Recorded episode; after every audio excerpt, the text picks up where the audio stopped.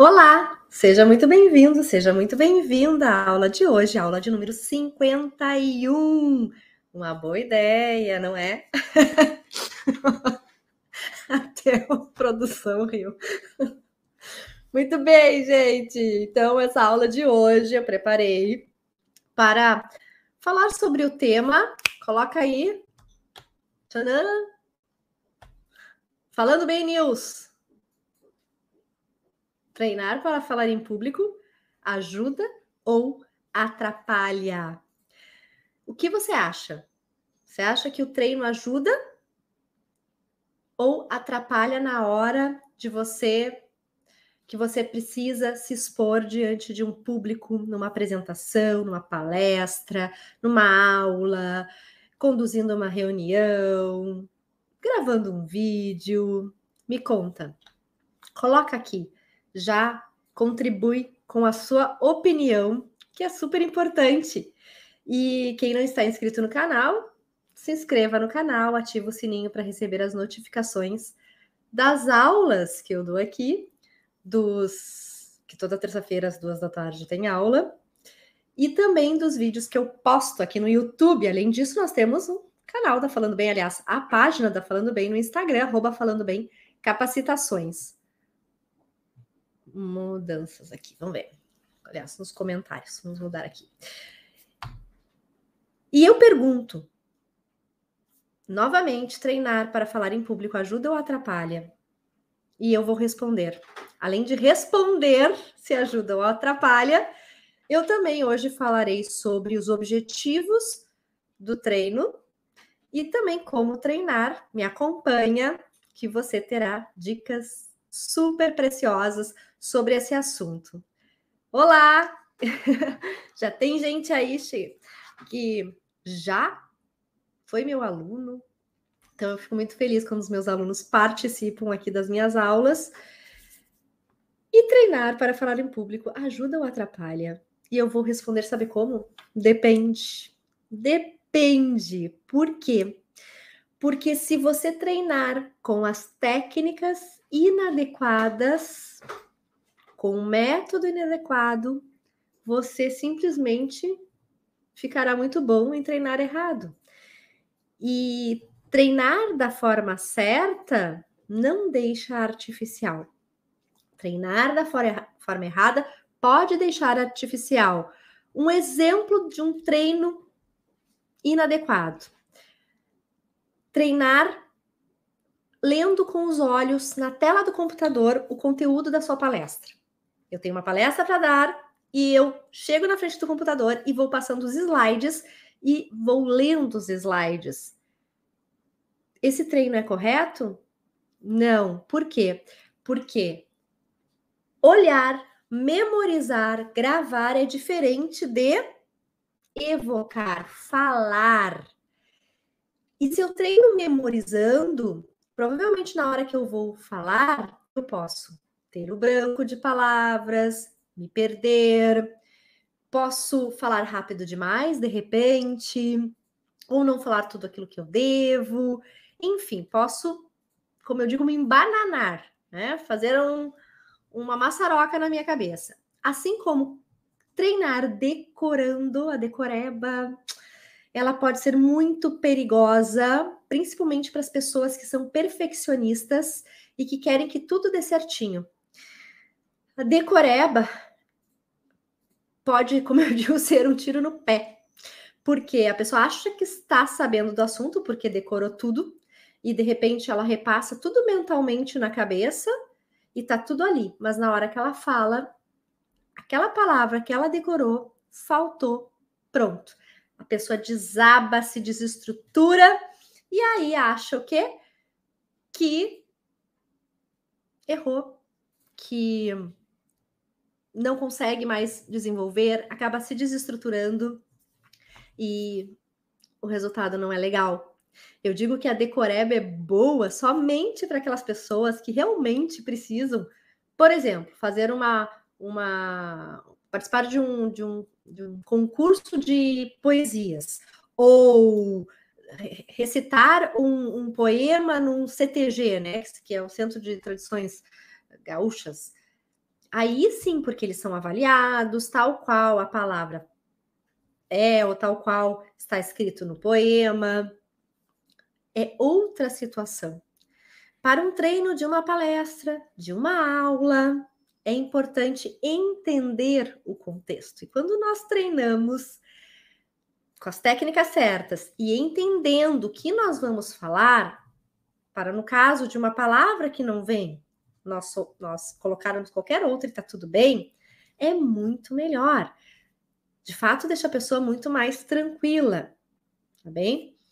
Então, como eu disse ali, deixa artificial? Depende. Pode ser que a decoreba deixe a pessoa muito mecânica. Se a pessoa decora sem pensar na expressividade, sem pensar na postura corporal, pode ser que o treino realmente fique artificial, que a pessoa pareça um robozinho falando e não transmitindo naturalidade, não engaja, não conecta com as pessoas. E como é importante a espontaneidade, a, a naturalidade na hora de falar, a autenticidade na hora de, de apresentar, de fazer uma apresentação. Com certeza, esses três, três, essas três características, características, naturalidade, expressividade e autenticidade, deixam a pessoa mais próxima do seu público e, de certa forma, transmitem ali a desinibição da pessoa naquele momento. Certo? Então, decorar pode deixar sim a pessoa artificial e presa no seu texto e preocupada caso a palavra desapareça. Mas, por outro lado, treinar, como eu disse, pode deixar a pessoa mais apropriada do seu assunto e natural.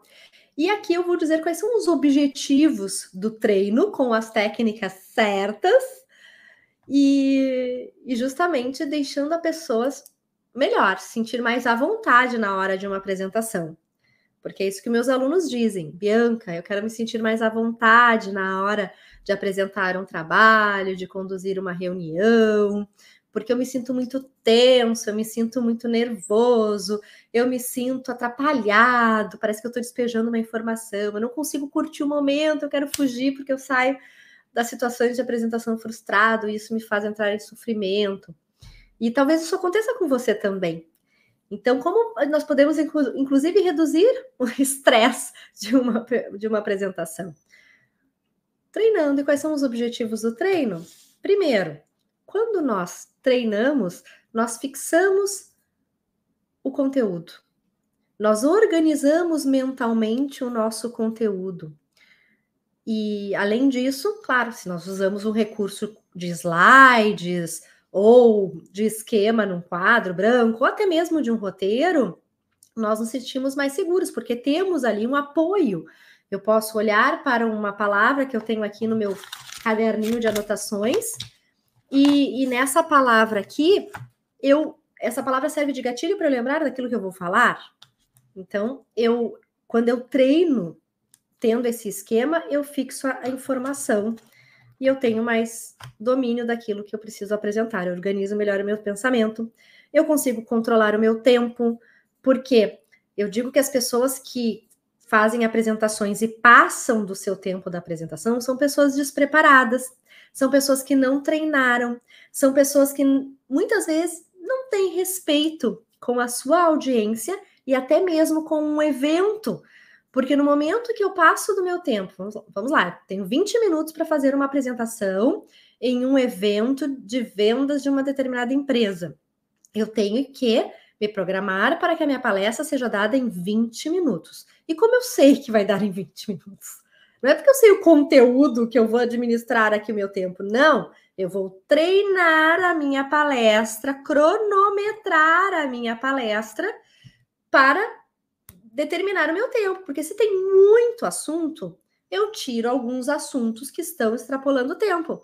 E se tem pouco assunto, é melhor até falar menos do que falar mais, tá? Mas se tem pouco assunto, eu consigo ali colocar outros slides para complementar o tempo que eu ainda tenho. Fechou? Compreendido? Então, eu treino para controlar o tempo. Eu treino para ter autoconsciência da minha postura comunicativa, do, do meu contato visual. Eu treino para ter consciência do início, meio e fim da minha apresentação. Eu treino para ter consciência da minha voz. Enquanto eu treino em voz alta, eu treino me escutando. Então, eu vou tendo consciência daquilo que eu vou falando. Eu treino para ter autopercepção, para justamente perceber, por exemplo, se eu estou treinando no cenário igual ao da minha apresentação, eu treino que há dois, três slides, os primeiros dois, três slides, eu falo do lado direito. E aí depois eu passo para o lado esquerdo para falar dos demais slides. E daí eu tenho essa percepção de ambiente, assim como eu posso treinar simulando pessoas à minha frente. E aí eu vou treinar o meu contato visual olhando para essas pessoas. Eu tenho crio uma autopercepção. Eu treino para reduzir a minha ansiedade. Porque isso é fato para quem fica muito nervoso. Treinar antes é um dos pré-requisitos para reduzir a ansiedade e o estresse durante a apresentação. Quando eu treino com tempo, inclusive, quando eu preparo a minha palestra, sei lá, duas semanas antes da data, eu já me sinto mais tranquila. Eu já tenho a palestra pronta, eu treino uma vez por dia, e normalmente eu sugiro treinar de oito, de oito vezes para cima. Ah, mas é muito, Bianca. Até a quinta vez, normalmente, nós vamos mudando os slides, fazendo os ajustes, mudando a nossa fala, e, e depois é que ela vai ficando realmente afiada. E quando chega no dia, aparentemente estou mais porque eu treinei. Treinar também tem o objetivo de nos deixarmos mais seguros, mais confiantes. Porque eu treinei dentro do tempo, tá tudo organizado, eu sei o que eu vou fazer, eu percebo que eu tenho capacidade para fazer determinada apresentação, então, isso me deixa mais confiante e mais segura. Várias pessoas aqui que me acompanham sabem da minha história, que eu sou bailarina clássica. sou formada em balé clássico. E se eu for contabilizar aqui, foram quase 40 anos, 40 anos, 40 e poucos anos dançando e me apresentando. E algo que, de fato, me deixava muito mais tranquila, mais consciente mais segura é, eram os treinos que nós fazíamos para as apresentações. Então, os ensaios. Tinham os ensaios na sala de aula, com roupa de balé normal, sem as sapatilhas de ponta, e tinha os ensaios com as sapatilhas de ponta. Tinha os ensaios com as outras pessoas que iam fazer parte daquele balé, por exemplo, do balé Copélia, que foi um balé que eu um balé que eu dancei com a Ana Botafogo, primeira bailarina do Teatro Municipal do Rio de Janeiro, em 1995, aqui em Porto Alegre, no Teatro da OSPA. A gente treinava só o nosso grupo, depois treinávamos os solos, para quem fazia a apresentação sozinha, depois treinávamos com os outros, as outras personagens, e, e aí chegou o dia do ensaio geral, do, da, os dias que antecediam a nossa apresentação, nós tivemos os ensaios geral, que já era com a, a, Ana Botafogo e o Francisco Timbó, primeiro bailarino do Rio também, do Teatro Municipal. E nós tínhamos que colocar a roupa, a maquiagem e simular aquela situação como se fosse apresentação. Inclusive, tinham algumas pessoas que assistiam para simular o, simular o público. Aí era com a orquestra, a orquestra já vinha, tocava, não era mais a música mecânica, que tem um andamento diferente para que no dia da apresentação, nos três dias de apresentação, nós estivéssemos realmente alinhados, afiados, afinados, e que a apresentação saísse maravilhosa, como de fato saiu. E se nós não tivéssemos feito esses ensaios prévios com tanto tempo de antecedência, foi quase meio ano preparando essa apresentação, nós não teríamos tido o resultado que nós tivemos de sucesso, de, de um balé maravilhoso, memorável. Então, e de sair tudo certinho, Claro que alguma escorregadinha, algum, algum passo diferente acontece, mas muitas vezes as pessoas que estão assistindo não sabem o que, o que realmente foi programado e, e a gente consegue ali também saber sair de situações difíceis. E eu trago isso para apresentações em público, que não deixa de ser diferente, não é porque você nasceu quase que falando, né? Porque a gente acaba, a gente nasce já com oito meses, um ano, um ano e pouquinho já de idade já começa a falar. É né? por isso que nós já não precisamos treinar a nossa comunicação. Então, assim como os atletas olímpicos treinam, como os bailarinos treinam, os cantores treinam, nós também temos que treinar as nossas apresentações. E antes de entrar em como treinar, eu quero responder aqui ou as perguntas ou as considerações feitas pelo Jefferson. Jefferson, querido, tive que fazer uma apresentação de até cinco minutos e no primeiro treino levei quase o dobro do tempo. E por que isso, Bianca? Por que, que eu levei o dobro do treino? O Jefferson talvez vá realmente me, me fazer essa pergunta, porque uh, foi o, o, até um dos assuntos que nós mais debatemos numa última turma do curso de oratória foi a questão de ser sintético e ser analítico, detalhista. Tem, tem aula sobre isso aqui, tá? Depois a produção vai colocar. Mas eu já dei aula sobre isso. Quando nós, nós somos muito detalhistas e temos que fazer uma apresentação num tempo certinho, nós temos que enxugar, porque o analítico, a pessoa muito detalhista, ela acha que tudo é importante, mas ela tem que entender que naquele momento ela tem que falar o que é mais relevante. E aí o Jefferson disse que teve uma solução também: cortar os slides e até alguns tópicos estavam escritos, além de treinar mais algumas vezes para ajustar bem. Exatamente, Jefferson, aluno maravilhoso.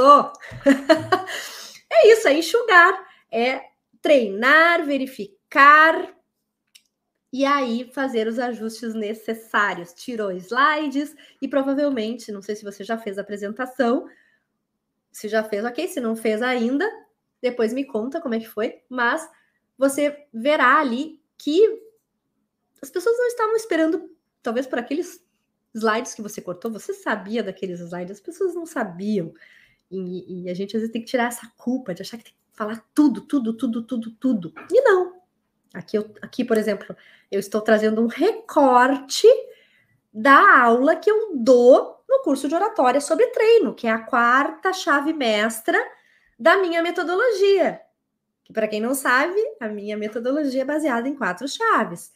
Chaves mestras para comunicação confiante, assertiva, natural, desenvolta, para curtir o momento de uma apresentação, que é a primeira chave do autoconhecimento, a segunda da preparação emocional, a terceira chave para lá, Bianca, volta.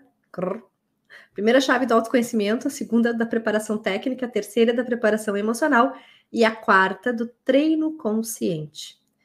E aqui eu faço um recorte do treino, porque os meus alunos, de fato, eles aprendem o que é o treino, como treinar e executam esse treino, cuidando o que é necessário para ter uma melhor performance em suas apresentações.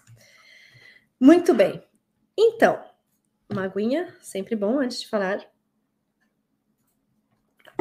Como treinar? A gente treina e aí o treino tem que ser de fato com as técnicas adequadas. Como eu disse, não adianta treinar com técnicas que não são viáveis ou que não são adequadas. Um aluno meu, uma, um, um aluno não, um mentor meu, chegou para mim e disse assim: Bianca, uma vez uma fonoaudióloga me disse que eu deveria fazer leituras em voz alta para melhorar a minha fala, porque eu falo muito rápido.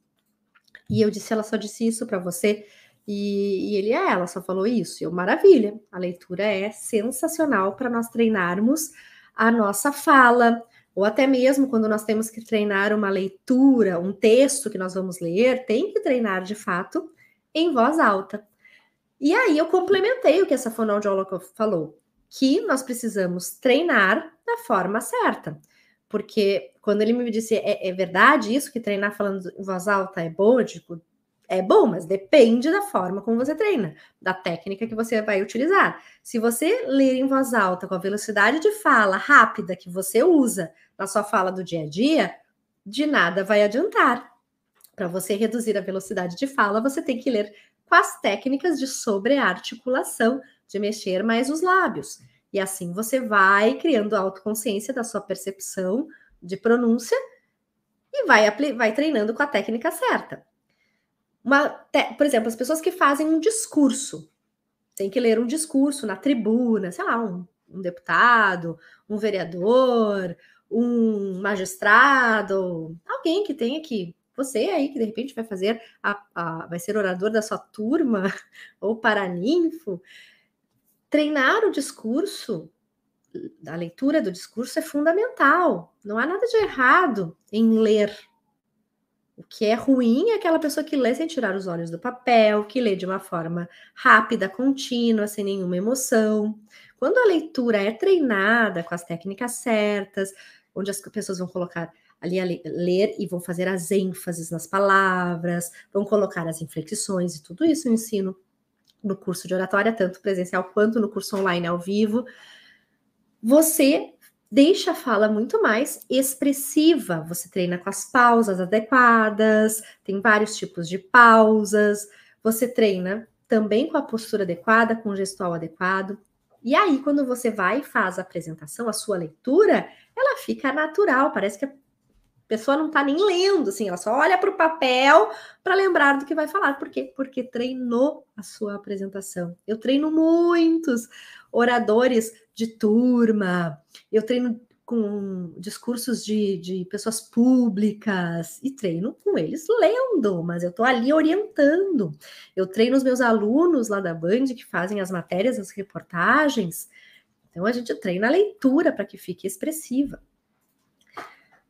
Deixa eu botar aqui. Deu tudo certo, diz o Jefferson. Já apresentei, deu tudo certo. tá valendo aqui. E, e quando a gente vai. E como treinar para uma apresentação que não é lida, por exemplo? Eu tenho que primeiro pensar no material que eu vou preparar, se eu vou utilizar slides, eu tenho que ter estes slides já organizados e eu posso treinar simulando o cenário que vai ser a minha apresentação. Se a minha apresentação vai ser num palco, por exemplo, eu não tenho palco em casa, não tenho nem onde eu trabalho, mas eu vou simular um, um, espaço onde eu possa colocar o meu computador ou até mesmo usar uma televisão como esta. E aí eu pego o pendrive, coloco ali, ligo como se fosse uma tela, me posiciono. Se eu tenho um microfone, eu vou lá, ó, pegar um microfone.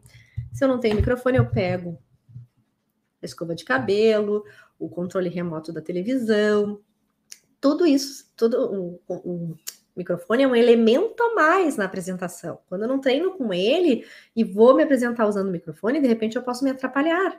Por isso a importância de já treinar utilizando o que eu vou, vou, aliás, treinando com o que eu vou usar na hora. Muito bem simulando o cenário, cronometrando o tempo. Eu posso apresentar para outras pessoas, até para simular uma situação de perguntas e respostas. Eu posso apresentar para a câmera, me gravar, me assistir depois, para poder fazer os ajustes e correções necessárias.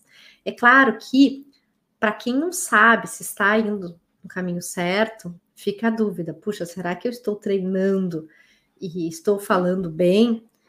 Mas aí, aí é algo muito mais profundo, que é saber a parte da preparação técnica, que é conhecer as técnicas de postura, de contato visual, de eliminação de vícios de linguagem, que às vezes aparece na apresentação, ah, é, excessivamente, ou né, né, tá. E aí, como eliminar isso? Percebi que na minha apresentação, quando eu me gravei, eu tinha muitos anos, e, né, e agora? O que, que eu faço? Bom, se não tem, não tem saída, vai para apresentação desse jeito, mas treina mesmo com os vícios. Depois, busca ajuda para poder eliminar esses vícios e numa próxima apresentação estar melhor. Mas aí que está. É sempre importante também pensar, né? Para onde eu olho quando eu estou no centro das atenções? O que eu faço com as minhas mãos? E às vezes as pessoas treinam, como eu digo, com as técnicas erradas, com as mãos nos bolsos, olhando para um ponto fixo no fundo da sala, quando eu treino com as mãos nos bolsos, eu fico engessada, presa, sem expressividade. Daqui a pouco, quem está me assistindo já não presta mais atenção porque não está interessante. Ou eu olho treinando por um ponto fixo no fundo da sala, ninguém presta atenção em mim porque acha que eu estou olhando lá, como eu falo para meus alunos, para a entidade que está no fundo da sala. Então, nós temos que, de fato, treinar com as técnicas certas e sempre simulando o cenário da apresentação para que no dia você chegue mais confortável. Puxa, eu já fiz desse jeito, eu já já já sei como fazer, eu já sei que no terceiro slide eu vou mudar de lado. Enfim, ou até mesmo numa leitura, você já se gravou, já se filmou. O importante é praticar, treinar. E o melhor, se puder, treinar utilizando as técnicas certas e sempre treinar, se for falando, falando e não lendo. E não lendo sempre treinar falando e não somente lendo com os olhos. Certo? Quero saber aqui. Tem alguém? Tem alguma pergunta? Alguma dúvida que queira saber sobre treino? Portanto, retomando, treinar para falar em público. Deixa a fala artificial ou não? Como eu disse, depende. Se você treinar com as técnicas certas, principalmente falando de uma forma espontânea, natural, mostrando a sua autenticidade, está show, não deixa artificial. Agora, se você treinar decorando, você corre o risco de ficar artificial e mecânico. Então, busque a sua naturalidade, a sua espontaneidade na hora do treino, para que na hora da apresentação isso também faça com que você se sinta mais seguro, mais natural. E lembre-se, sempre que a gente começa uma apresentação, ficamos consequentemente mais ansiosos. Mas isso é super natural. A ansiedade é um sinal de respeito. Ao longo da apresentação, tudo vai fluindo. Mas se a gente treina, se a gente não treina, nós não fazemos esse entendimento e a apresentação fica tensa até o final. E tem gente, tem muita gente que menospreza o treino. Ah, eu sei o assunto, eu sei do meu tema, ninguém mais que eu sabe disso. E é um problema, porque muita gente que pensa assim, chega na hora, se apavora com o coração acelerado, com frio na barriga, com aquele calorão que sobe, como quem diz assim: Nossa, eu sei meu assunto, eu tô aqui na frente das pessoas e comecei a sentir isso. Eu não posso sentir isso. Aí a pessoa se desestrutura, não consegue organizar a sua apresentação, tem o branco, se perde e sai frustrada. Aí numa próxima oportunidade entra em sofrimento. Por quê? Porque confiou demais no seu conhecimento. E isso pode ser perigoso. Como diz Mário Sérgio Cortella, a maior frustração das pessoas é fracassar quando achavam que estavam preparadas. Então, não deixe o fracasso assumir o comando, nem a frustração. Se prepare, treine e muito, e treine com as técnicas certas. E se você quiser ir mais a fundo para saber como treinar realmente utilizando as técnicas de postura, voz, gestos, eliminação de vícios de linguagem, para sua apresentação ficar top das galáxias, e para você, consequentemente, crescer 10 vezes na sua carreira, para você crescer nos seus negócios, clica aqui, tá? Clica aqui e você pode contar com o meu apoio, com a minha ajuda, porque eu estou comprometida com seus resultados. E como disse meu aluno aqui, né, tudo deu certo. Por que, que deu certo?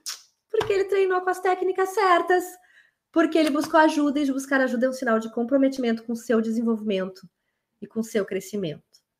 E se você quer resultados, não só pessoais e, e resultados de para melhorar a sua autoestima, mas também quer resultados financeiros, é importante comunicar bem, saber se apresentar, saber falar bem em público.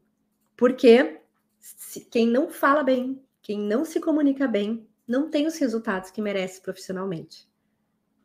E se você quer realmente ter os resultados que merece, você precisa se preparar. Isso é fato. Isso é fato. Tá bem? Então, clique aqui se você quiser saber mais sobre a minha metodologia. E aguardo você na próxima semana, terça-feira, às duas da tarde, com mais conteúdo sobre como falar bem em público, sobre oratória, sobre comunicação, voz, que é a minha paixão. Se não segue ainda, segue aqui, ativa o sininho para receber as notificações. Se não assistiu a aula toda, vai lá no início e assiste, anota tudo que eu falei, porque eu tenho certeza que vai te ajudar, como já ajudou muita gente, tá bom? E vai lá no Falando Bem Capacitações no Instagram, tem Spotify, pode entrar em todos os meus canais no link da, da nossa bio lá do Instagram, tá bom? Ó, obrigada, beijo pela beijo e agradeço a participação de vocês aqui e até a próxima.